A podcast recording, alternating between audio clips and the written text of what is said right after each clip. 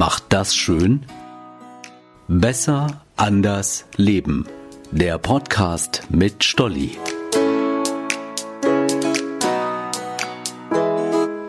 Hey, ich bin Stolli oder ganz seriös Silvia Stoll. Für mich ist heute ein ganz besonderer Tag. Zum einen gehe ich mit meinem Podcast an den Start und zum anderen habe ich heute Geburtstag. Yeah, und ich find's grandios. Ich liebe, liebe, liebe Geburtstage. Meine Mama fragt mich immer wieder, Silvia, warum musst du deine Geburtstage eigentlich immer feiern? Na, weil es schön ist, auf der Welt zu sein. Und alleine diese Tatsache muss gefeiert werden. Zu bestimmten Geburtstagen ganz groß und zu den anderen normal mit einem kleinen Bus voller Freunden. Ja gut.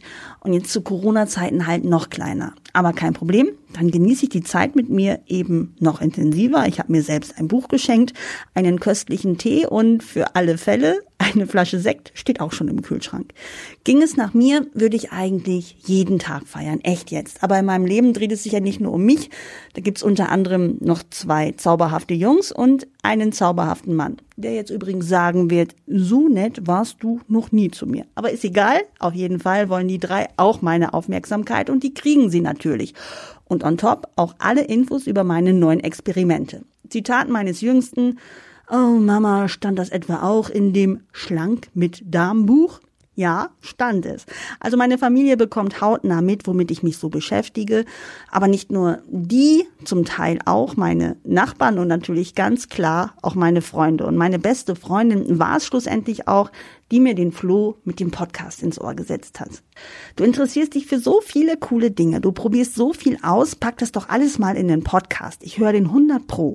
Okay, jetzt mache ich es für Sie und wenn ihr Lust habt, auch für euch. Einmal in der Woche berichte ich über Dinge oder Themen, die mich gerade beschäftigen. Heute geht's, surprise, surprise, ums Glücklichsein, eben passend zu meinem Geburtstag.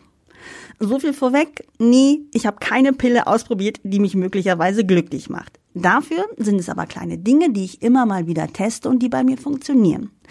Es gibt so Tage, da bin ich eigentlich ohne Grund semi-gut drauf. Ein bisschen nölig, keine Ahnung warum. Bin ich in dem Moment zu Hause, lümmel ich mich nicht auf dem Sofa rum. Das hilft mir null. Nee, dann räume ich was auf. Ja, lacht ruhig, aber es hilft. Der Trick, bitte nur einen kleinen Bereich. Zum Beispiel die Badezimmerschublade.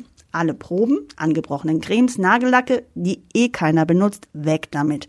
Oder auch kleine Geschenke, Seifen aus Olivenöl, oder das viel zu stark duftende Parfüm raus.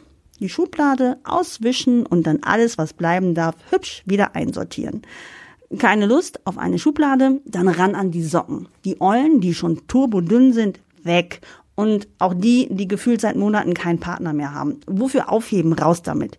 Vielleicht wäre es auch gut, sich um die Zettelwirtschaft auf dem Schreibtisch zu kümmern. Einen Stapel Papierkram nehmen, abheften oder wegschmeißen. Egal um was ihr euch kümmert, mistet nur einen kleinen Bereich aus, nicht gleich einen ganzen Raum.